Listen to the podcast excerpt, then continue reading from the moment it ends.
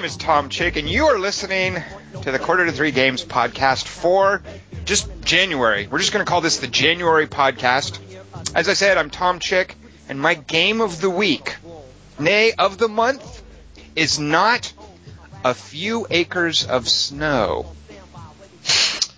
My name is Brandon Cackowski Schnell, and my game of the week is not Don't Starve. My name is Nick Diamond, and my game of the week is not Robinson Crusoe. And I'm Jason McMaster, and my game of the week is not, well, hell, we'll say Knack. Why not? It's not what? Did you just say Mac? Knack. The canoe. Oh, Knack. Oh, the canoe. Knack, knack, knack. Like knick knack paddywhack. Give a dog a bone. I knew that Oh. sooner or later it was going to happen that I felt left out for not having a PS3, PS4. I mean, I knew it was going to happen sooner or later. Uh, I don't have one uh, either. Well, that's why it's not my game. Good point. I have an Xbox One, so Uh, so it's it's January, and that means a couple things. One of the things it means, and I hope everyone's holding up pretty well. It's been difficult for me. Uh, is that it's really cold. Um, Oh yeah, no. Everybody loves Californians in these situations, by the way. So just go on and dig. what are you talking about, McMaster? I, it has gotten down. No, seriously, inside the house. I'm not talking about going outdoors. Inside the house, at nighttime, it gets down to like 65 out here. And I don't know if you know what that's like, but like I, I sometimes feel like I should wear socks, and I just I, it's it's really been difficult. So I hope everyone else is is weathering this as well. Yeah, Um, eight, after eight years in Ohio, I moved to the south, and then it went single damn digits in the winter here. So I don't I'm understand. You've just cursing blown- God. Yeah, I don't understand that math, McMaster. I have no idea. Single digit temperatures? Yeah, Yeah, it was it six didn't- on Tuesday. You didn't always live in L.A., didn't it get cold in Hooterville or wherever the hell you're from? In, Ar- in, in Arkansas? Not, uh, I don't, not that I can recall. I've wiped that from my mind, uh, because it must have been so traumatic. Uh, six degrees, isn't that the temperature on like Pluto? How Very can you- close, yeah. the dog. yeah. Pluto's more like, Pluto's around two, one degree, typically, you know? So close to Sunny days. Maybe Yeah, yeah. Five. Well, I guess my question to you guys is why the heck don't you move?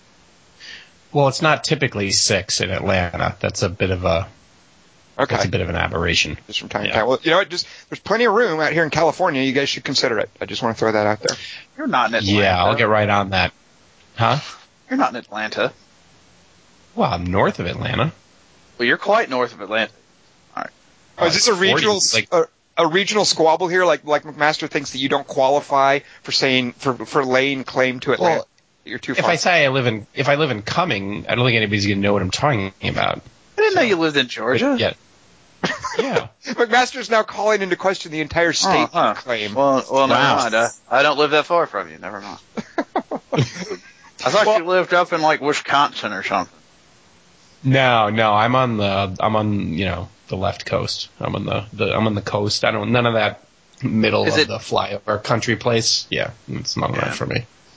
well, that means you guys could like hang out and play board games and stuff. No, we're not going to, but yeah, that means that. Uh, yeah, it's, it's, it's, it's awesome. I guess if I played board games, Me you and have, Nick- you have to. Me and Nick live on the same coast, so we could theoretically do that. Because Nick, you're right there on the Pacific, like me. Yeah. Oh yeah, yeah. I would. I do. What What wouldn't I give to play a good board game? I think you guys are pulling my leg. You're gonna be, you guys are gonna be getting an earful in a little bit. But uh, first, let me explain what we're doing today. Because this is the January podcast, the second thing that January means, aside from the fact that sometimes you have to wear socks, uh, is that it's a gr- no new games come out in January for the most part. Uh, go ahead, I'm sure. Send me email about whatever little indie ditty is coming out.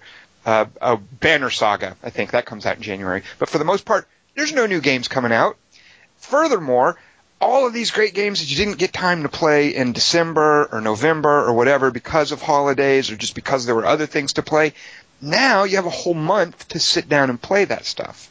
So this podcast is about what we're going to do with our awesome wide open Januaries without being bugged by new releases and new console systems and stuff. Um, so before I drag down the whole podcast by talking about Nerdy Man board games, because by golly, you guys are, I'm telling you, you're going to get a huge earful. Uh, why don't we start with Nick? Nick, tell us a bit about what your January is going to look like. How can we maybe help you through January? Uh, do you need any recommendations or anything? What's in store for you this month? Wow. Uh, well, you, are gonna love this one, Tom, because it's uh, it's. I'm actually alternating through three games. Okay, that's So January it's- good for that. That's a perfect month to do that. Uh, unfortunately, though, uh, none of them are completed. Oh, you're doing all that early access nonsense. Oh. Yeah, yeah. You're a I, I sucker. I know how much you love that. Well, bless your heart for supporting the indies uh, in the industry that way. So why, why don't you walk us through what three you're you're alternating among? Uh, that would be DayZ, Rust, and Seven Days to Die. Oh yeah, very, Rust. di- very different types of games, aren't they? That's uh, that's quite a spread. That's like How many- how almost many exactly times what have I've you- been playing. How many times have you been forced to drink bleach while in your underwear? like, like just a, I- obviously, I'm assuming that the count is too high, so I just a rough number. Uh, I don't know about bleach, but I've definitely been force fed rotten Disinfectant. food. So you have been. This is not an urban legend thing. You have actually been force fed rotten food in one of these games, Nick.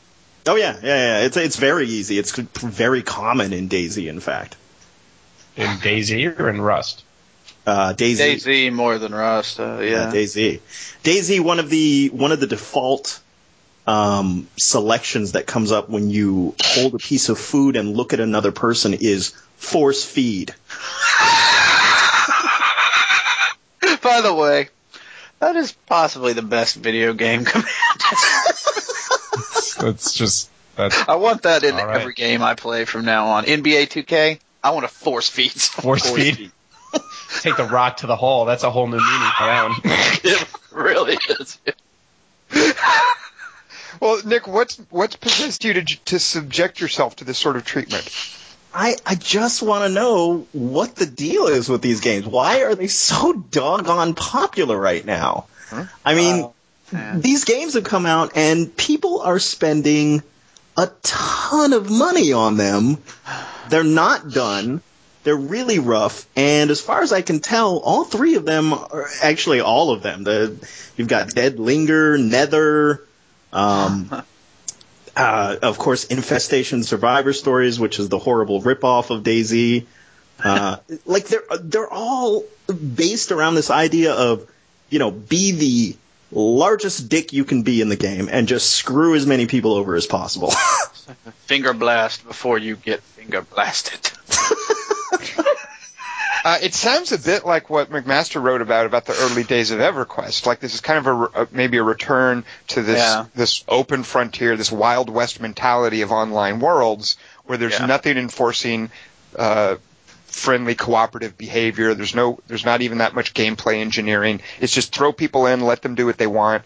Uh, you don't even you don't appeal to the angels that are better nature or anything. Just let this sort of uh, what was it Rousseau? This idea that uh, no, that's the noble savage. That doesn't apply. But just basically let people uh, eat each other basically and destroy each other and kill each other. Well, you know, I think the thing is, is that, well, like I wrote uh, in my my piece, uh, it's like everything is so predictable now. Uh, everything is so scripted. There's all these boundaries and all these complex rules, but there's no like real surprise in anything. Uh, and I think that's what people are looking for, like specifically with Rust and DayZ, as uh, you're just like dropped in this huge area, and uh, you can do whatever you like. And, And, other uh, people will do whatever they like to you as well. Exactly. So it's this this whole I don't know. You know, you can't really predict what the hell is going to happen in this game. Uh, know? Nick, break down for us briefly the, the distinction among the three, because those are the three you're playing. I think you said uh, DayZ, Rust, and Seven Days seven to Die. days. Yeah. yeah. So, Nick, break down for us briefly, like what uh, if you were just telling a layman. Uh, we know the basic conceit. McMaster just kind of described it. Uh, if you were talking to a layman about these three games, uh, break down for us briefly the difference between the three of them. Uh, the the largest difference is probably the player count. So DayZ uh, currently is the top. Um, so if you Oh, want to yeah. get into games that have uh, the potential for the most chaos, uh, the most you know count of people just running around acting crazy, DayZ is going to be your game. Um, Rust, uh, probably the first thing you're going to notice about Rust is there's a lot of penises. Ooh, that's the first thing I notice about uh, any game if they're present. Usually, it's like, wow, you don't see that often.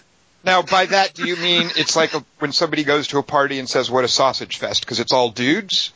Well, there is that, but uh, additionally, there's the fact that um, in Rust you start naked. Oh, that kind of Uh, a lot of penis. Male So yeah, there is just tons and tons of wang in Rust. and Chung. Yeah. um, Seven Days to Die is is sort of the. I think it's kind of the Less out. penis heavy. Yeah, it's, It's, it's it has the least amount of penis. it's sort of out there because I, I think the first thing that strikes you with Seven Days to Die is the uh, art style. I Yeah, how awful it looks. It's like It, the uh, worst looking game. It's a little rough. I, I, Oh, I'll yeah. say this: it's a little rough. It's it's if you can imagine Minecraft um, on the cheap, and then you know combined with uh, a lot of Unity 3D assets. Yeah, like without all that uh, classy, I don't know, art direction. Yeah, it's it, it, it's a little rough. However, I will say that Seven Days to Die, at this point in those games' alpha process, uh, is probably the furthest along to actually Yeah. being a game with goals and uh, pacing. Is that the one you find yourself gravitating towards when it, when you sit down to play one? Is it?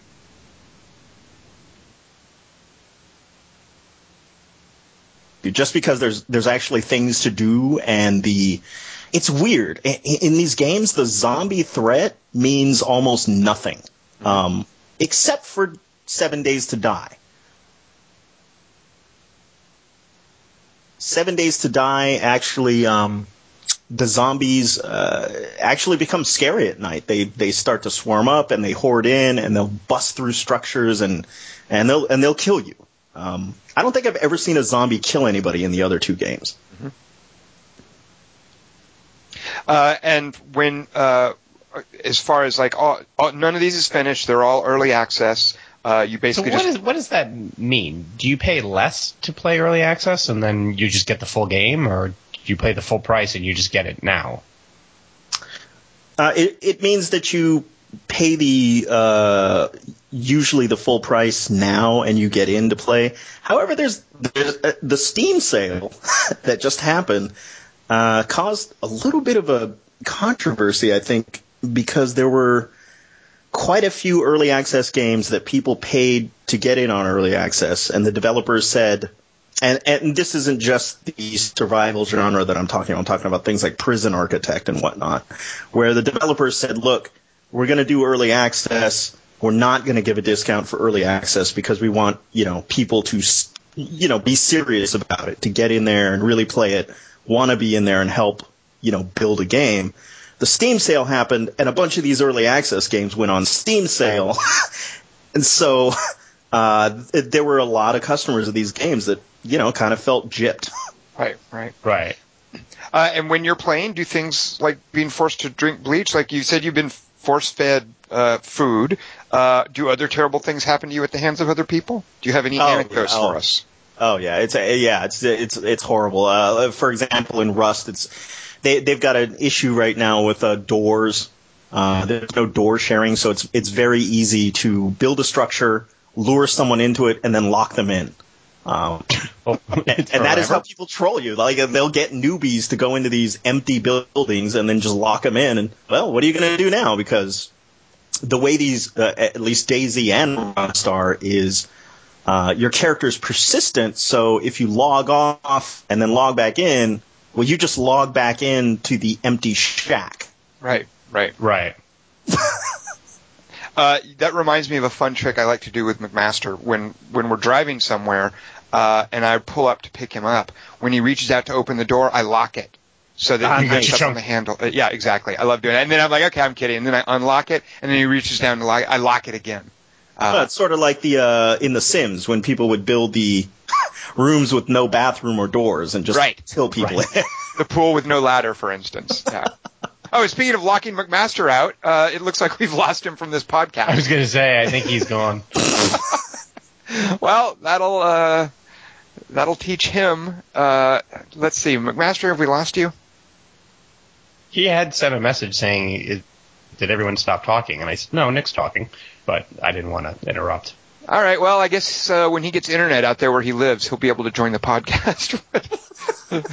uh, let's see. Hold on. Let me. Uh, dadgummit, I'm going to have to do some editing. Then let me.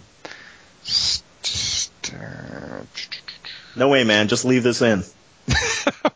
That's what we do. Fair enough. Uh, all right. Well, let's uh, let's go on to uh, Brandon. Brandon, tell us about your January. Um, well, Can I guess, my by the way, what your January is? yeah, absolutely. My uh, oh, you can. children's toys. Is that your January? Little It's plastic. funny. figures. Yeah.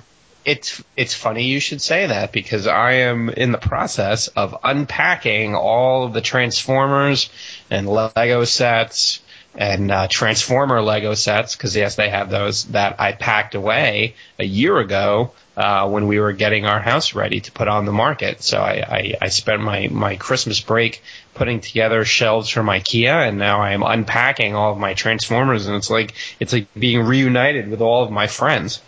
But what But- about your Skylanders? But Were those- were in, yes, I, in in addition to that, uh, I have been playing Skylanders Swap Force, um, and I'm also were they going packed to, away, or did they? Uh, were they? Were No, no, no, no, no, no, no, Yeah. no, no, no. The Skylanders from Skylanders Giants, they've been out for a while. Mhm. Uh, they've been, they're on my DVD cabinet.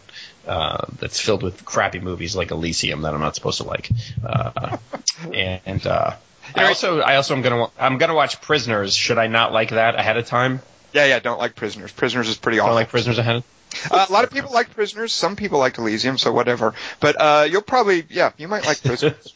That's, uh, that's if that's your deal. You, you, you have no, you have no taste. You, you're, you'll probably love it just fine. Uh, You'll love it. Hey, you know what? For a guy who who has a lot of Transformer toys sitting around, I'm sure you know it'd be right up your alley. Awesome. Great. So, uh, Swap Force. Why haven't you played Swap Force up to now? What's going on that you had Swap Force? Um, I waited. I wanted to wait until the last two swappers. The uh, so, Oh, so right. you needed a yeah, digger so- and a sneaker to be able to access Well- the doors. yeah, I mean they already had a digger out, but they didn't have a rock swapper. So if you came across like an elemental gate that was like half rock and half something else, unless I wanted to like Right. As the co-op thing, I, Right. Exactly. There was a way around that, but you were obviously wanting to wait and do it the right way, like do it ethically. Right, and I only have one controller, so I wouldn't have been able to do that anyway. So Wait, what? You only have 'Cause I have one the PS4, controller? so. Oh, oh, I see. Fair enough. Okay. yeah, Uh, yeah. All right. So, so you've been and you plan on getting more into uh, Swap Force. How are how are you I, well? I've been playing it. I picked up the last two swappers right before the new year, and so I've been playing it um, pretty steadily um, ever since then. Um, and uh, I tried to pull a Rob.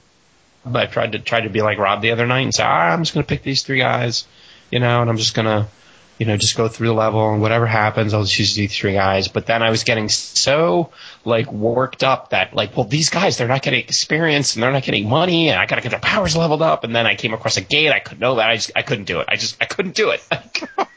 like, I couldn't just take this like, like laissez faire. Oh, whatever happens, happens. It's cool. Uh, No, I can't. I'm just like, I bought these. I just, just, I could not do it. Um, Uh, and, and- and so. So, who are you using most of the time? Or you, there's not even it's not even that simple. You're just all over the place with your uh, Skylanders. It's yeah, it's it's it's all over the place. I, the only one I did just buy Riptide, who's awesome. He is like this fish guy, and he uses like fish as weapons. So he's kind of like Aquaman, but imagine if like Aquaman pulled a killer whale out of his back Like, pocket. do- isn't and there like an orange robot or something too? Isn't there like an orange robot? That, Yeah, McMaster, you just described an entire elemental wing of of the Skylanders. Yeah. So No, no, no. Involved in Rip- Riptide. I mean, nobody. Never mind. no. Just move on. Move on. I thought McMaster, it you're so cute when you try to talk Skylanders. That's just adorable. Yeah, dude. It was a 1980s television reference. Move on. Move on. wow. oh, Riptide! Oh my god, that show was terrible. Are you? Right. That's a- That show was awful. Yes, there was an orange robot. That's why nobody got it because that show was horrible. Although my wife probably loved it because she watched it with Simon and Simon and uh, Oh, well, Yeah, everybody, yeah, you had to Yeah, watch it with Simon and Simon. That was Yeah. the Power Hour. Rip, with oh, Obvious. And and Simon and Simon. At nine, That was right? like must see TV back then. no, no, no, no, no, no. See, here's the thing, though. That's that's what the split was. You were either a CBS kid or you were an NBC kid. So you were either watching like the Cosby Show, Family Ties, Cheers, Night Court, right into LA Law. That's three hours of awesome television. Or you were watching some jackasses on a boat with their chinchy ass yellow robot. You can do saying. both with syndication. I, I don't they- see what the problem is here. They had a giant pink Whatever. helicopter. Yeah, I don't know what your problem. Oh my gosh, you're right. They did. That, that's awesome. Are you kidding Uh, me? I watched a lot of Cosby Show too, and of course Night Court. I mean Mel Torme. you can't not watch Night Court. Anyway, Obvious. Tom, uh, sorry, we're getting uh, uh, Riptide is in Skylanders, and he's cool because he hits dudes with the whales, and then he like uses a swordfish as like a like a light attack, like a rapier, and then he pulls out a hammerhead shark and uses it like a club. Oh, right. No, I do have him. He can either swap between the two types of fish. Yeah, I Yeah. totally have Riptide. Yeah. Yeah, he's awesome. Because I'm not a big fan of Wash Buckler. I don't know why, but I think he kind of sucks. So I just needed a new water type, so I got him. Uh, Now, how do you play? Do you play this with a, a ch- accompanied by a child or solo? God no. Why would I want them? That is just going to screw up my experience. He's got a valid point. I don't know why you'd even ask a question that stupid. I mean, that it would be all like, no, come on, dude, over here, over. You see, I used to play Giants with my son, and he would just like pop off powers, like it's like he would do, and I'm like, oh, come on, we gotta, we gotta come over, we gotta come over here, come on, just come on. Okay, come on. And it gets to a point where the little the fatherly veneer just falls off, and you're like, dude, I will straight up murder you if you hit that button one more time. You know, it's So Sarah got mad at me once because I made a kid cry, cry doing stuff. Yeah, just uh, yeah, I can't play with children either. So I, I can't play with most adults. we, like will we'll specifically play, we'll play games. other stuff. Yeah. But just not Skylanders. That's I too mean, the- important. Well, the thing is, again, I only have one controller, and I'm too selfish to be Ah. like, yes, you go ahead and play while I sit here and watch while all the Oh, plastic that. I've paid for. Yeah, no, that's not going to happen. Well, I have. So a, I'm sure over the summer, like when I'm at work and he's at home, like if he wants to play it, I'm sure he'll play it. But like right now, uh, it hasn't. Right. It hasn't happened. So. Uh, I have a table full of Skylanders here. They sit there in, in the, the living room in front of the TV. It's a little like end table, and at last count, there was something like forty-five of them out there. Uh, Really? Several of them were mine, but uh, my my friend, I, I so I live with my my my buddy. Uh. his his he has a nine-year-old son who's here half the time, and I love having this kid around. And he, I accidentally totally got him hooked on Skylanders. I didn't mean to. I was just going to show it to him. Poor dingus. Yeah. But so I didn't mean to get him hooked on crack. I was just like, hey, check out these awesome figures. That it was cool totally things. like that, and I was trying to sort of Yeah. introduce them with And- and caveats, like saying, I bet your, you know, your friend was like, thanks, man, that's awesome. I, well, here's the thing. I was trying to introduce him the, these Skylanders in the context of, you know, these are sort of collectibles, and they'll really want to try to hook you, but hold out. Don't don't fall for that. I'm above that. You should be too. Like I would teach him how to resist that kind of marketing, Yeah. Uh, and that was my intent. Uh, but it somehow didn't work, and so he ended up asking for a lot of them for Christmas, using some of his Christmas money to buy some. So the Skylanders have basically multiplied, and it's kind of like when you move in with someone and you all keep your DVDs together, and then you eventually lose track of whose copy this is of of uh, Elysium, say, versus whose copy this is of District Nine. You're like, wait, who's this? Yeah. so there's a bunch of Skylanders out there, and only like half of them are mine. Uh, but the thing is, the reason I can't play with a child anymore when it comes to Skylanders, Brandon, is because it's like you're talking about your son. He's terrible at Skylanders because he just wants to play the same basic arena over and over and over Yeah. again, even though I got three stars on that stupid thing back in November when I first got the Yes. game. He's not earning us Yeah. any Portal Master rank. Damn. He's not optimizing his his uh, experience point gain. He's certainly not optimizing his build. I, he goes in there because there's a point when you're Skylanders where you have to pick one of two paths. And he, when I go in there, it's agonizing. I carefully weigh, you know, how does this fit in with my other Skylanders? What sort of priorities do I want? Will this guy be a support role? Will he be more of a, a main frontline brawler? I have to consider all that. And he just sort of looks at the pictures and clicks on one of them. And I, I, Well, I- cannot watch that's what I do. I just go, oh my god, he can hit a dude with a fish, and then I, I don't, I don't, I don't give a role to it. I can, to be honest. uh, well, yeah, I just can't. I, I just that. So I, I have not been playing any Skylanders, but that said, a lot of Skylanders gets played in this house. So Yeah. uh, just not me. If I'm s- really, really enjoying it. I think It- it's it's fantastic. And the thing is, I this is this was my first exposure to it, so I can't really speak to whether, uh, you know, like you, uh, how how far it's come since Giants and since the original Skylanders. I think it's come incredible. I think it's come Yeah. like, really well, far. Uh, from one to I'm really two is a huge jump, and I, I haven't played the new one, so uh, yeah, I can't even imagine. Well, McMaster, maybe if you didn't spend so much time on League of Legends. Uh, yeah, I'm sorry, I can't play with my get in the van children's toys. Uh, Oh, you had to go and make it dirty, didn't you, McMaster? so no, you made it dirty. All right. Uh, all right, McMaster, tell us about your January. yeah, League of Legends. I knew it. All right, well, we can move on then. Let me talk to you guys. well, uh, oh, hold on. One more thing. I am Yes. going to play. I am going to crack open Assassin's Creed Black Flag in January at some point. Too. Wait, you haven't played that yet? Ugh. That's a great game. You'll love it. No, I've been. What? I played? I played like I played Ride the full Ratchet Clank, the, whatever, into the Nexus. I played uh, Walking Dead episode, season two, episode one. I played that twice because it broke on me. Uh, I played. I finished. I hundred percented GTA Five. That's hundred percent. Thank you. Yeah, but a lot of that was cheating with your friend Petey. We've all No, heard you talk no, about your no, there. Yes, no, yes, yes. no, that's not cheating. Getting all those flying under Petey. those bridges, fly, flying under those bridges and all that. That was all me.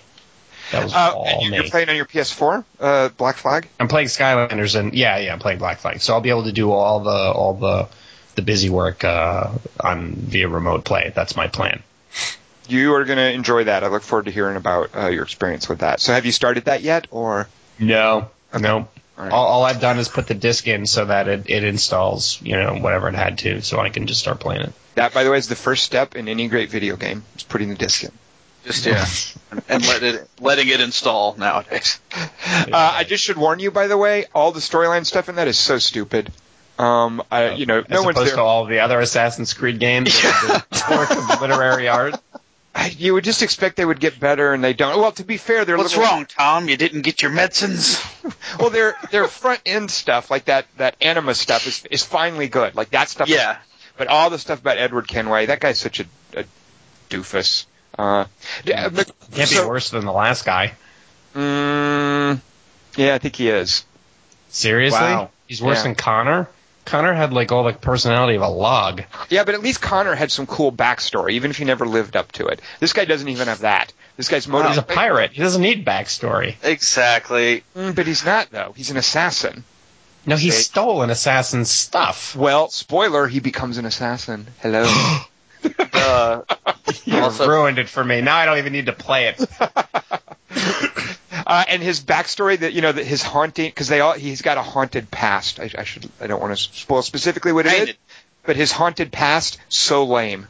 Just so He you shouldn't have a haunted past. He should No, just be like, you know what I like? Sailing and stealing things. no, he's, he's got a haunted past and and and a tormented soul. He's got both of those. Ooh. Uh, Does he have a heart of gold? Uh, at times, yes. Yeah. Okay.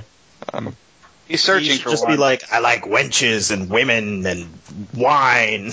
To be true to piracy, you're right. That would that's all you need. But nope, Ubisoft can't leave well enough alone. They give him a haunted past and a tormented soul. So. Hmm. All right, McMaster, tell us about your January besides League of Legends. Anything else? Because League of Legends, I understand you you spend a lot of time with that. You may not have time for other games. Uh, there's always other games. Um, I don't know. You know, I've got a lot of stuff, so it's kind of like, what do I play? Right. Uh, I have uh, I have DayZ, Seven Days to Die, Cube World, Starbound, uh, NBA 2K, all the day one stuff, so Dead Rising, Forza, and Ryse. I have Lego Marvel, Battlefield 4 on PC and on uh, Xbox because uh, hell, why not? And um, yeah, so I don't, I don't even really know.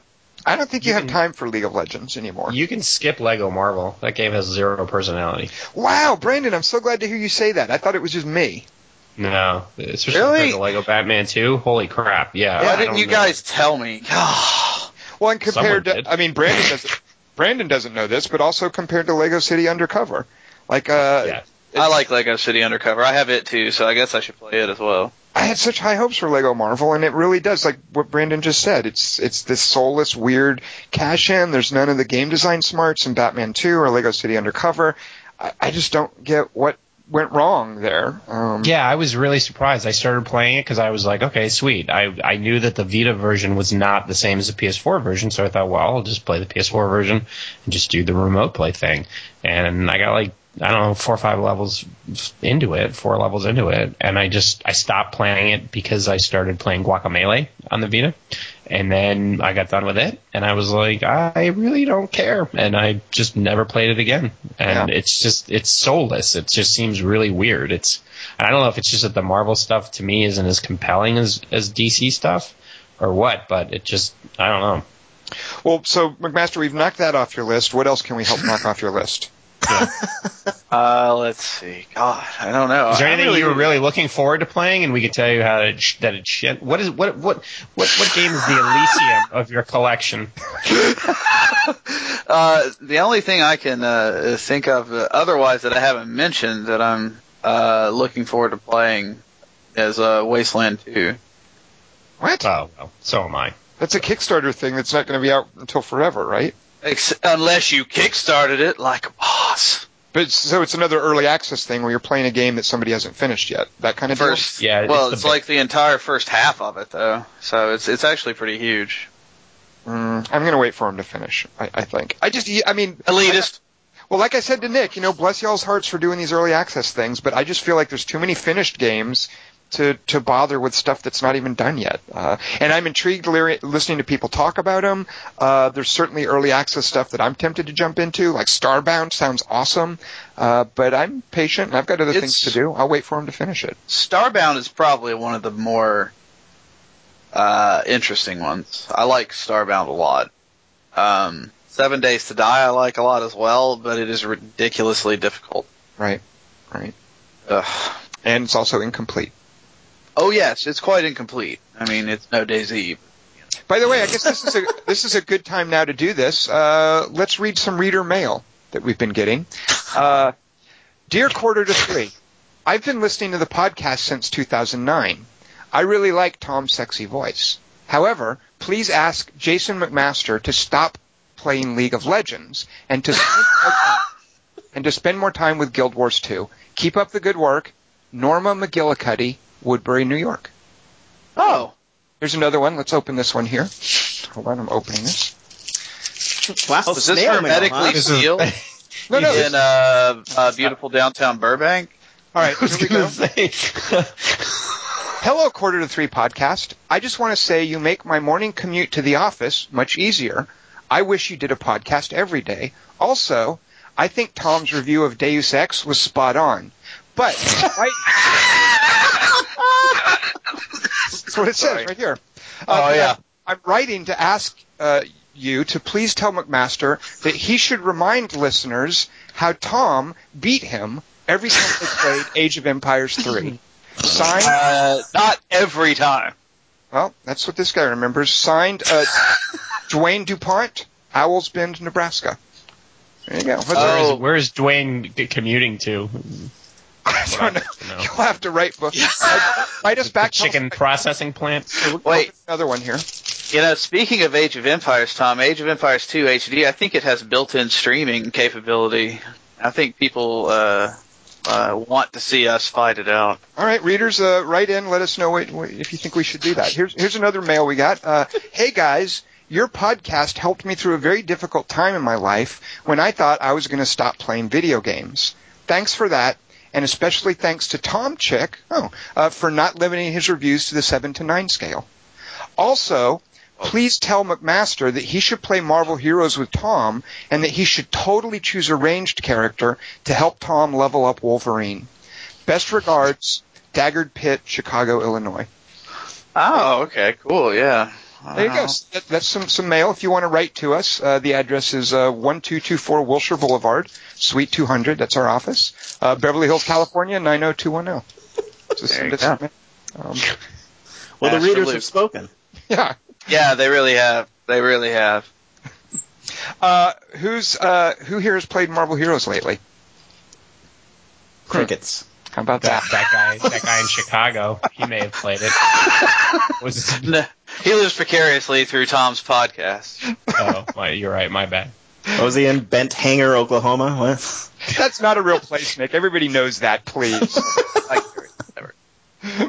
Uh, I I have been so I'm in a, a very weird place right now where I kind of just don't want to play any video games. Uh, maybe I'm burned out or whatever, but I'm so into playing like board games. I want tactical tabletop stuff. You know, tactile. I mean, not tactical. I, I, Tactical. I, I'm, I'm enjoying way. Rolling dice, moving pieces, having things spread out on the tabletop. Uh, and so the only video game I've been doing is is uh, just jumping into Marvel Heroes a little bit uh, and some Rayman Legends, which, by the way, I'm using for the force of good. I'm trying to steer my friend's son away from Skylanders into Rayman Legends, and I believe So you can keep his toys. uh, that might be a byproduct of that, but I also appreciate some of the finer platformers that are out there.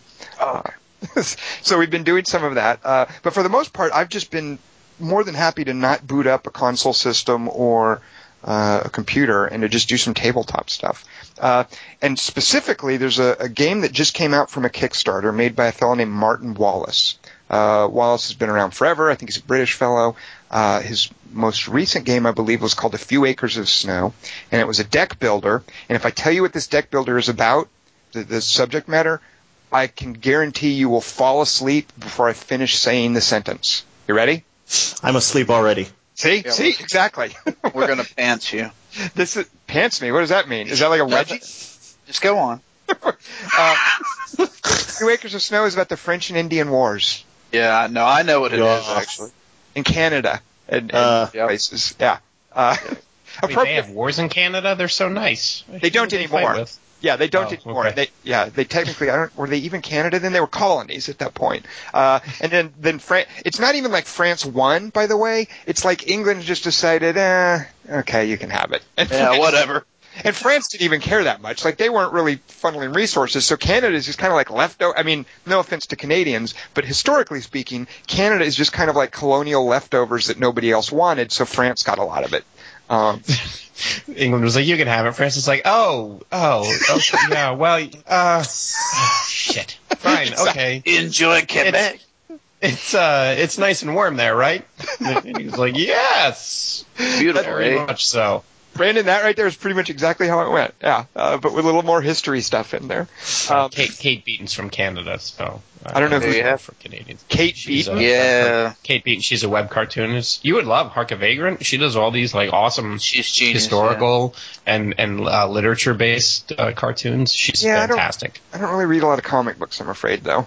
I, I These are- You These are comic hers 'cause strips. she's- but they're awesome. They're very Yeah, good. you'd love them. well, Canada's given Yeah. us other things like Paul Shaffer and Alex Trebek. Shatner is from Canada, so Canada's had a huge cultural impact on the rest of the world. No one can deny. it. Drake. Uh, Drake. Oh, Drake, yeah, he's he Yeah, started you from the bottom. Yeah, Uh, yeah, now he's here. Degrassi, son. and and it's given us the board game A Few Acres of Snow because Mark Wallace was originally going to make this about, no lie, uh, spaceships.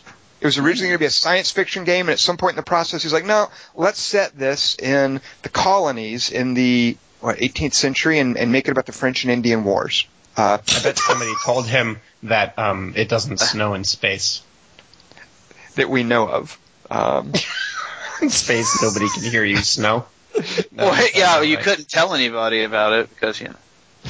So in uh, instead of for, for his latest game, instead of this Canadian theming, the historical stuff, uh, the theme is based on. Speaking of comic books, you guys should appreciate this. Uh, it's based on a short story. I don't think he drew pictures for it, so it's not a comic book, but it's based on a short story by a fellow named Neil Gaiman uh, called Oh yeah. A Study in Emerald. And A Study in Emerald. Now this will wake you up. If you fell asleep when I said the words French and Indian Wars, this will wake you up. A Study in Emerald is about uh, Sherlock Holmes fighting Cthulhu.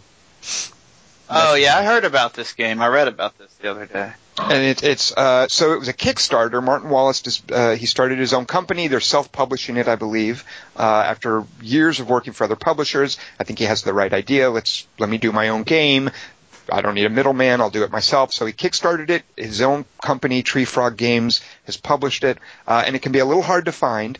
But if you can find it, I, I heartily recommend it. Uh, so the subject matter that it uses some of the same mechanics as a few acres of snow. And again, don't fall asleep if I explain the, the basic gameplay.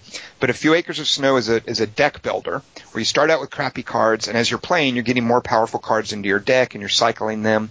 But unlike a lot of deck builders, which are games like uh, Dominions or Ascension, um, a few acres of snow has this map that you're you're jockeying for position against the other guy's uh, map. I, I was going to ask you about that because I, I like all the pictures I've seen of it. It looks like an actual, you know, strategical like board game. And it, it, it, it definitely looks like that, but it's very much a deck builder where the oh board is kind of a support structure. It just gives things a little more context. It, it, basically is there so that your head isn't entirely in a hand of cards. And I really like the balance that he, he creates there is because when you play Ascension or Dominions, you're just looking at cards. But when you play a few acres of snow, it's got that same gameplay where you're dealing with the cards, but you're also looking at a map and you're trying to, to move here and you're waiting to see if he's going to move there and you feel like, okay, maybe I can outmaneuver him and go over here. Um, yeah, so it, nothing against like that guy or the the game, but good lord, looking at it, it would have to turn a lot of people off. Just the subject matter and seeing that board. Uh, a few acres of snow, you mean? Yeah. Yeah. Yeah. Well, it's yeah, uh, and and the thing is that that game had been out for over a year, and I kept hearing yeah. how brilliant it was, and that it was awesome, and that it was an amazing design. And I would look at it and think, okay, that may be true, but I don't want to play a game about the wars. exactly. That's exactly what I what I thought every time I looked at that game because it's, it's definitely way up there on Board Game Geek's list. yeah. Uh, the, uh, and uh, it's also two player and only two player. Uh, so if you ever got three friends, if you're ever sitting down with two of your other buddies, you can't play a few acres of snow unless you send one of your buddies off to play a video game or something. Uh, so it's kind of limited in that sense.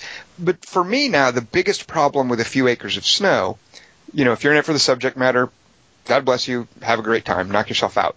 But the problem now with a few acres of snow is I kind of feel like it's been rendered all but obsolete by this latest game, A Study in Emerald, where, you know, you just say Sherlock Holmes versus Cthulhu, that's a big hook there. But when you lay out the board for this, and again, it's the same thing, it's just, uh, you know, there's more jockeying for position. You move some agents around, and there are different cities you're trying to control. But it's mainly a context for this deck building. Uh, but the board is this really cool um, sort of abstract layout of Europe, but it's been overrun by Cthulhu. The, the conceit is that it's in Victorian era Europe, and it's got America over there on the cover, so that's part of it. But Cthulhu, like the servants of Cthulhu, have been running the world for hundreds of years. But now that it's the Industrial Revolution, and now that there's more social conscientiousness coming out, and there's anarchists running around, some humans are rising up to try to throw off the yoke of Cthulhu's servants. So the players are secretly divided between the people who are loyal to the forces of Cthulhu, who basically want him to stay in power and want to uh, uh, open a gate and destroy the entire world. Those are the loyalists. Some of the players are those, and the other players are, are basically revolutionaries who want to rise up and throw off the forces of Cthulhu. And they include some historical, well, uh, fictional figures like Sherlock Holmes is always on the side of the revolutionaries, and Moriarty is a character on the side of the loyalists who's pro Cthulhu. Uh, so a lot of the crazy stuff that goes on in the game is based on which players are on which faction. Um, and therefore it supports, you can play it with two players, but it supports up to five players easily. Um, and I, I just love the theming. I love how it does all of the few acres of snow stuff with the deck building, how it, it plays with that. Uh, and I love how there are things in this game.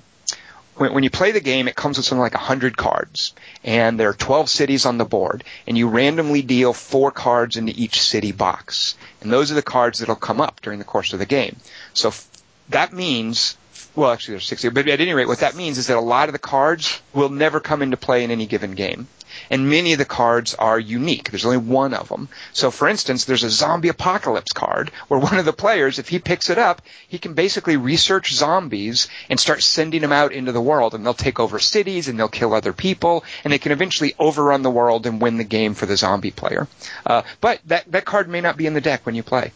Uh, there's a vampire card where you can turn your agents into invulnerable vampires. Nothing in this game, nothing, I repeat, nothing can kill a vampire. A zombie cannot kill a vampire. A Shoggoth, which is a creature from, from Lovecraft, which is basically this huge, enormous mass of protoplasm with eyeballs in it and mouths that can consume anything. A Shoggoth can't kill a vampire. so What? I know. that sounds I like a load of shit to me. It's not realistic. The game does take some creative license. Fair enough. but but the it you know it it's some of these cards basically break the game and and turn it into a completely different type of game and and I love that about it. Um, so I've been playing that some, and I've been playing that with some of my friends, but I haven't been able to get a full five-player game going, uh, and I wanted to see how it played with with the dynamics of that many players in the game. So I did something just last night, actually, that I've never done before, that I was a little worried about. I did it with some trepidation, but I took my copy of A Study in, of Emerald, my, my precious copy, down to a local gaming store that has an open board gaming night. I'd Wow. never been to this before. I had no idea what to expect. Uh, I called before and I said to the guy, you know, what if I brought my own game down? How do I, do I have to sign up or something? And he's like, no, just come on down. I was like, well, do I need to, you know, should I, should I, build a, a sign for a booth or whether, like, how do I start a game? Build a sign. Well, that's what I Nerd. How did you know? I had no idea what to expect. And, and he was just like, no, just come on down. Yeah, I see Tom with like the sandwich board sign. Looking like Horseshock. I was thinking, I was thinking more like a, like a I was thinking more like a Lucy from Peanuts, you know, the Doctor is in thing, but instead there would be a sign saying "Over here for a study in em- an, uh, study in Emerald." Uh, Would So you be I- sitting there with your head in your hand, like looking a little frowny? yeah, yeah, just waiting for people to show up and ask, Oh, okay. And then I would Hey, say hey, hey, do- over this way. do, do you like do you like Cthulhu? Cthulhu? Do you? Hey, oh, never. Okay. At least I would pronounce it right. Whatever. You. We don't know how it's actually pronounced. I mean, Hey, he's an hey old bef- one. before you come here, can you can you read this short story by Neil Gaiman? Well, now here's the thing. I have not, I have not read the short story, and in a way, I don't care to. Everything I need to know about Sherlock Holmes versus Cthulhu, I've learned from A Study in Emerald, the game. I don't need to read the Nick, the Neil Gaiman short story. the Nick Gaiman one. So anyway, I think you like it. It's it's actually free on the web. wait, you've read it, Yeah, nerd? it's it's free on the web, and it, if you look it up, it's actually uh, printed in the PDF as if it were uh, out of a Victorian newspaper. Oh, Why- you're easily amused, right? no, I like. that. Why did you? How did you come to this? Uh, it, well, actually, I looked it up back when the Kickstarter was going. he heard about this Oh. game night at this game store, and he, There was this big But- dong there that was wearing a sandwich board. Well, I, I is it uh, is it long? N- No, Yeah. no, I, I think it's like nine Uh, pages or so. It's not very. Oh, I could do that. I have a friend of mine who keeps trying to get me to read Stephen King, and I, every now and then I'll start, but Steve, that guy just didn't know when to stop. I'm not going to some freaking. I, lo- I Stephen love King Stephen. Novel. All right, well you can borrow. I've got. I like Elysium, so what do I know? Yeah. Exactly. No, you, nothing. So anyway, I drive down to this place. It's in Pasadena. I'd uh, I'd been there once before with a, a friend, and uh, so I kind of knew where it was, but I didn't know what their open gaming night was like. So I, I walked in there with my copy of Study in, of Emerald, and there were like maybe ten people there, and they were already clustered into their own groups, playing their own games. And I didn't know when if I you should- walked in, did Yeah. like did it did it get real quiet? Did like, like did the door jingle and then it got like real quiet? You know what? The, Even the music. even worse than that, Brandon, no one even noticed. It was like way worse than that. At least if it had gotten real quiet and people were like looking at me like, who's this guy? I could have sort of hefted the, the game, the copy of the game up a little bit to see if it got any reaction. Nobody even looked at me. I, so, so I just went to uh, uh, one of the tables and I, I was kind of waiting to see if somebody's going to walk up to me and ask me, you know, what are you here for? And nobody did anything like that. What are you doing here? right. Or can we help you? You know, it was also a game store. They're selling stuff. Their employees I've walking been around. to game stores. They don't care about Yeah, they, they, they, they don't try to sell. Yeah, Yeah, they're not You gonna- didn't walk in and say, "Here I am, Tom Chick." Yes, that's the right. That That's Tom Chick. Tom Chick, right? You may know me from The Office. Right, I, I, I, I, I burst through the door and I announced, "Do you know who I am?" That was what I should have done. So Do I, you know who the F I am? uh, I wasn't going to cuss like that, McMaster. That would have been unseemly. Uh, so I, Sis- I walked over to a table and I just started as if because I, I decided as I was walking to a table, like, well, I do I just turn around and leave? Is this not going to work? I mean, I just briefly got this because also it was full. I, I don't mean to be judgmental, but they were totally nerds, and I'm a nerd too. But I Oh, yeah. so there's a bunch of nerds in there, and I, I'm one of them. But I don't. I, whatever. I don't. I, so I, I briefly considered. I briefly considered. What are you doing? Get out of here. Just go home.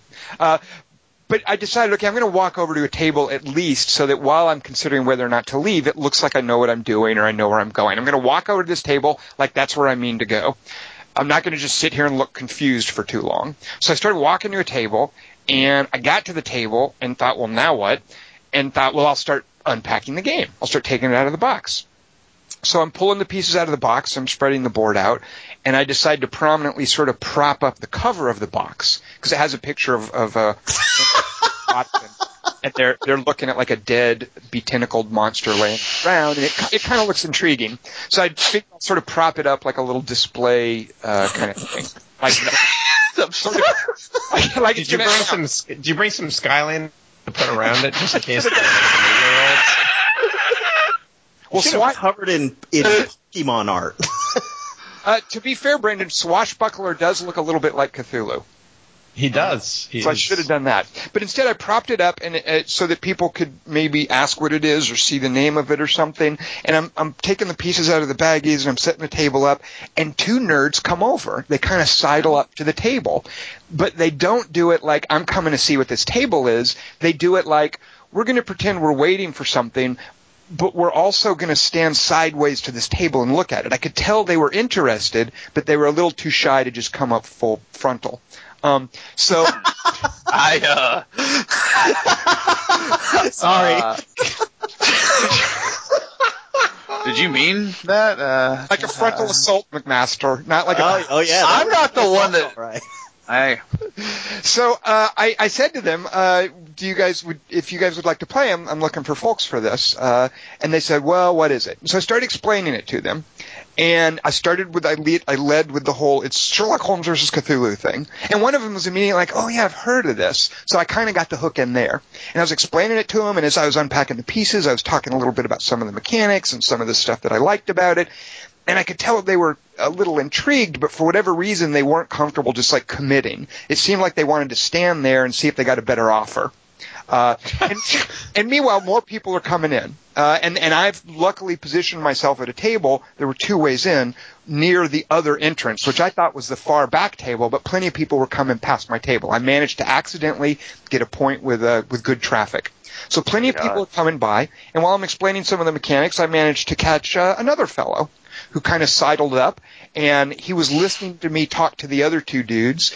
And I saw that he was listening, so I said, "You know, you're welcome to join us if you'd like." And he said to me, "Well, I don't, I don't play a lot of board games, but I like, I like Lovecraft." So I was like, "Okay, well, I've got him. You know, I've, I've got him on board." And so I'm explaining to these three guys, and because the little Lovecraft fan is there, the other two shy nerds, I think, were uh, felt a little more comfortable paying more attention to it. And in the course of talking, another fella came up. So I had four dudes here as I was explaining the game. Um, and eventually one of them said, and I knew this was a little breaking point, okay, let's give it a shot. And it was kind of like I'd made it past whatever audition or whatever I needed to do to get them all four to commit. Um, so we sat down. I didn't know these guys from Adam. Uh, they never once used each other's names. Like I thought that was kind of weird because I, I don't even think they introduced themselves to each other. I was introducing them to each other and I shook their hands. I said hello. I, I remembered their names and was trying to talk to them that way. And they, nobody ever used anybody else's name. And I don't think they even knew each other. Um, so I, I ended up playing with these four guys. Uh, I did the whole little tutorial where I explained the game to them. Um, and, uh, it, it was great. It ended up being awesome. Uh, except for the little guy who just said, "I like Lovecraft, but I don't play a lot of board games." The other three dudes, total board gamers. Um, I play with a, a group that's more casual, and as when I explain a game to them, uh, as we're playing, every now and then I'll remind them of stuff that I had said in in the explanation. Uh, when I would try to do that with these guys, they would kind of wave me off, like, "Yeah, we remembered. You told us that before." Uh, and Yeah, yeah, when- roll the dice. We get it. right, exactly. Yeah. That kind of thing. When a new card would come out, uh, a lot of times with my friends, when a new card comes out, I'll try to briefly explain in the context of the game what the card does. I was doing that with these guys, and they weren't listening to me. They would just read, lean forward and read the card. you know, they didn't want to listen to my uh, sort of encapsulated version of what it does. Um, so we had a great game. It was close. I lost. I had a great time, even though I lost. Um, and uh, and I, I have to say, I would do it again. Uh, I, I think I would definitely go back to the uh, the little open board gaming night. Um, the the thing is, though, in a situation like that, like it was a really interesting, just occasionally weird crowd. Uh, I really like the guys that we You played. don't there- say. well, but like in a weird like the the one that stood out for me, and it, everybody kind of like accepted him. Nobody thought that he was weird, but there was one old. I mean, he must have been like like. 55 or 60 or something, a really old overweight fella who I think must have been autistic because he was talking really loud. Um, and most of the time there, there was no one around him and he, he was clutching this worn copy of a game I hate called Lords of Waterdeep. It's a worker placement game that he obviously loved. It was bound up in masking tape. It was, uh, it was obviously well played. And he was mostly sitting alone at a table talking to himself. And and later on, I would see other people come down and sit with him. And I don't know if he ever got a game going, but I I was really curious about that guy. And nobody asked him to. I mean, it, it seemed like he was a fixture of the place, and nobody Yeah. bothered by him or anything. Like I would have, if I'd seen that guy in a Starbucks, I would have thought he was homeless. Um, Right. uh, so, and, and now here's the weird thing, and I don't. This is kind of gross, and I even hesitated whether to bring this up. Um, Oh boy. yeah. Oh boy. Okay, so here's the deal. Uh, a study in Emerald is like, uh, I think if you get, it's like an eighty dollar game. It's not easy to find. Tree Frog charges a premium for it, and I, I feel it's worth it. It's a, it's a great game, but I, I am very protective of my copy of it. Uh, I even did the really annoying thing when we were playing. One of the guys had a, uh, his little bottle of water up on the table, and at one point I said, you know, I'm sorry to be that guy, but could I ask you to move the water to the edge of the table because I just don't want it to get knocked over. Uh, so I'm like that protective of it. Um, as we were putting the game up, oh, and here's another note, by the way. Don't help me put my game up. I know exactly what baggies things go in. You're just screwing it up. Uh, so I just wanted to say that. Uh, but as we were putting the game up, Oh. It's important, McMaster, because when you set the game up, No, I actually understand. yeah, setup time is important as to how you put it up. Um, so as we were putting the game up, I noticed that this is so gross. Some of the cards felt kind of funny. Uh-huh. Funny or Like they were. I first thought, I first thought they were they were like wet. Um, oh. and I was like, oh god, what happened to my cards? So as soon, and I didn't want to make a fuss while I was there. And it was one guy who, uh, when I, sh- uh, this is gross, and I feel bad because he was this guy was most interested, and he was the most socially graceful of the guys. He was talking to me and asking questions and trying to make conversation, and he was really attentive about the game. And even though he was losing the whole time, he was really into it. But when I shook his hand, he had this very limp, kind of damp handshake thing going. Mhm. Um, and it was his cards. Like the cards were kind of like gross. So as soon as I got home, I pulled out the cards, and there was this kind of film on them. Oh It was a deep one. I, you know, maybe you're right. That is characteristic of deep ones. That might be why. That's true. Yeah, that'll happen. So when I got home, I spent, and I, I don't mind doing this because I, can, you know, I love out anyway. do it. A little.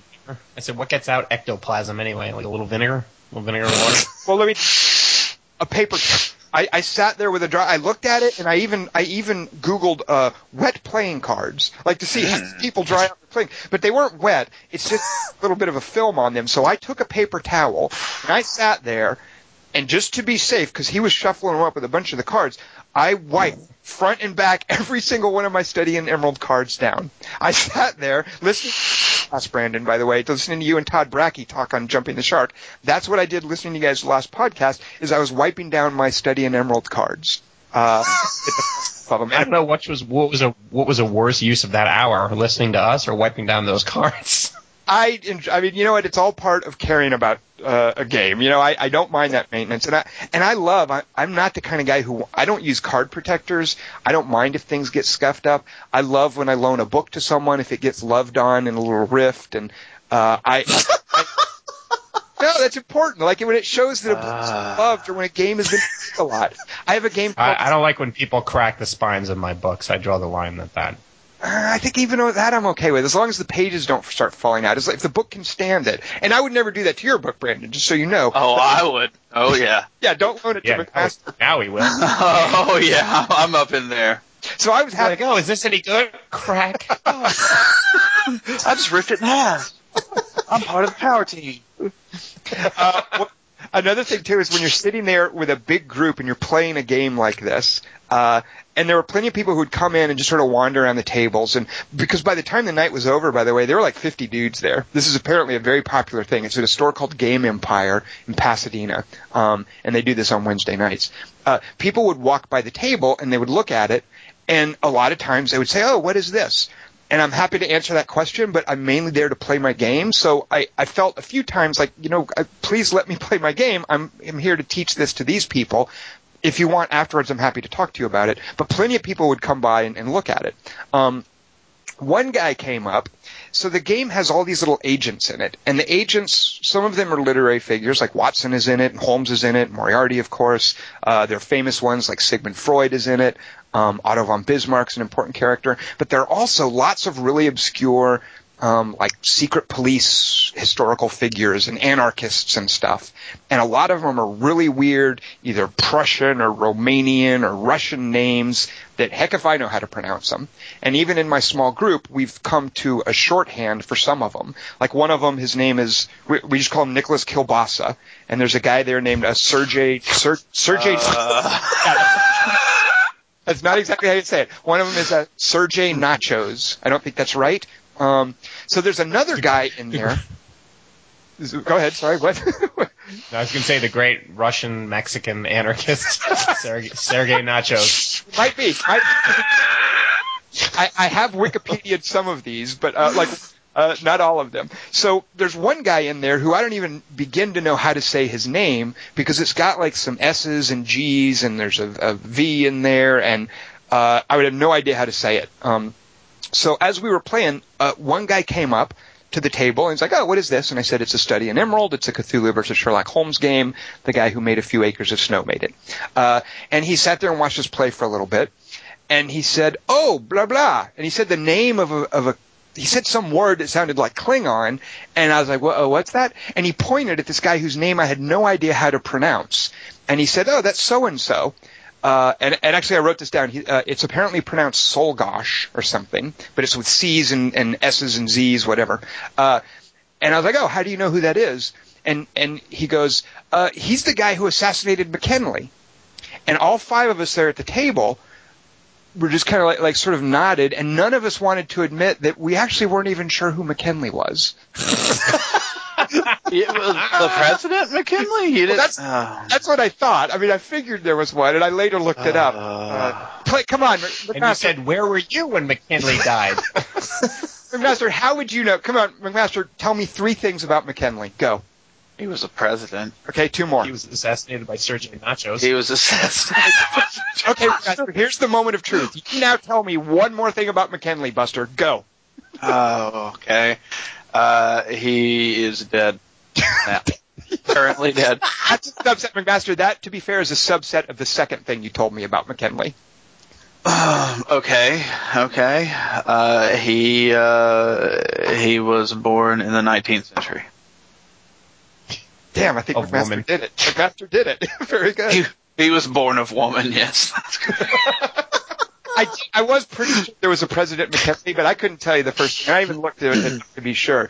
Uh, I couldn't tell you the first thing he did. During, I mean, he he was a president like up before World War II, after the Civil War. Nothing interesting happened in America during that time, so it kind of sucks that that. Between World War II and the Civil War? Yeah, no, it's- it was World War One. There wasn't a lot going on. So we Oh. had Civil then a lot of nothing until. Uh, so here's his claim to fame is he presided over a war with Spain over Cuba. Who cares about that, right?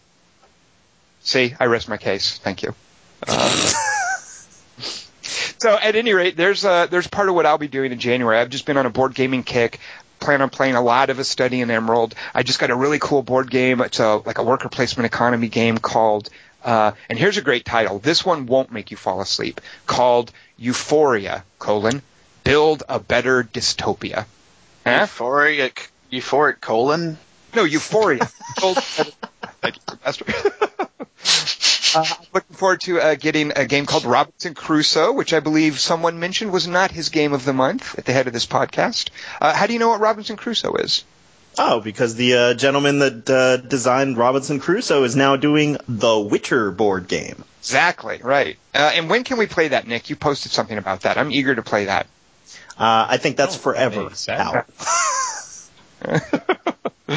Uh, and yeah, so there you go. So you guys uh, can all come over to uh, my house and play board games. Oh, you're snowed in in the rest of the country. I'm sorry. No, pro- we don't get snow in the south. Probably all your airports are now closed either because of snow or it's so cold that the airplanes have frozen to the runway. Right? It's typically pretty cold in the indeed. There's no doubt. Uh, all right, so uh, there's January. I do, uh, in addition to doing a lot of board gaming uh, this this month, I'm going to be doing, and I don't, you know, this might drive away a lot of listeners, but you know what? Suck it. Uh, this stuff is important to me. I'm going to be uh, interviewing for board game designers later this month for the podcast. So I'm really psyched to talk to some of those folks. I just did a, a, a write up, which ended up being way longer than I meant it to be, for another solitaire board game called Navajo Wars. Uh, and I, will have the designer of that on the podcast next week, a fellow named Joel Toppen, who designed it. He said he uh, he basically he's I think he's from New Mexico and he said he was raised basically in his community there were a lot of Navajo and he at Navajo? Some, very good. Uh, he at some point decided uh, that he wanted to to make a game that was sort of unique to their historical experience and that's Navajo Wars and uh, I love that thing and so I'm looking forward to talking to him next week. Uh, also Martin Wallace I'll be talking to him. He's the guy who made a few acres of snow and uh, uh, well, the the rest remain to be seen. But those are coming up. So if you like board games, January is a great month for the Quarter to Three Games podcast. Um, uh, all right, so there we go. Um, McMaster, uh, have you logged in to roll up your character yet in Marvel Heroes? Oh yeah, doing that right now. uh, tell us a bit about the the streaming you plan on doing. Uh, is this something that folks can can go somewhere to watch you play games? Yes, uh, I have a Twitch channel, twitch.tv, I believe it's forward space JV McMaster. Mm-hmm. Uh, and Brandon, where can folks go to listen to you and Todd Brakke talk about um, various things like Todd not liking his Xbox One? Oh, does Todd not uh, like his Xbox know. One? Todd doesn't like it. Todd, I, I, I never like listening to people talk about sports games because I don't know what the heck is going on. But I loved listening to Todd complain about micropayments and that NFA yeah. 2000, whatever that yeah. was. Uh, um, you know, I don't, I don't even know where. I don't. It, It's. Uh, I it's, guess you can go to no high scores. NoHighScores.com. Hello. Right. Yeah. uh, although it is, it is confusing that you're still called jumping the shark. I mean, what, what that was that was the the reason is because if we if we change the name, we lo- we would have lost all the shows. Because the way the way that Libsyn does the hosting is if we had changed ah. the name, we would have lost all the shows, or I would I, I would have had to pay to host two different shows, one to keep the old ones around, and then one for the new one. Right. And I decided I didn't want to do that. So. Fair enough. Um, and uh, Nick, where can we read your musings on news and current events? Google Plus. Oh, uh, front page, quarter to three. Awesome, good. Uh, so everyone, thanks for listening. Uh, happy January. Uh, let us know in the comment section. What are you doing with your January? It's a great time. It's a great month to just uh, play a lot of video games or board games, as the case may be. Uh, let us know what you're doing, and uh, join us next week when we talk to Joel Toppen, the designer of Navajo Wars. I'm Tom Chick on behalf of myself uh, Nick Diamond, Jason McMaster, and Brandon Cackowski-Schnell. Mm-hmm. Thanks for yep. listening.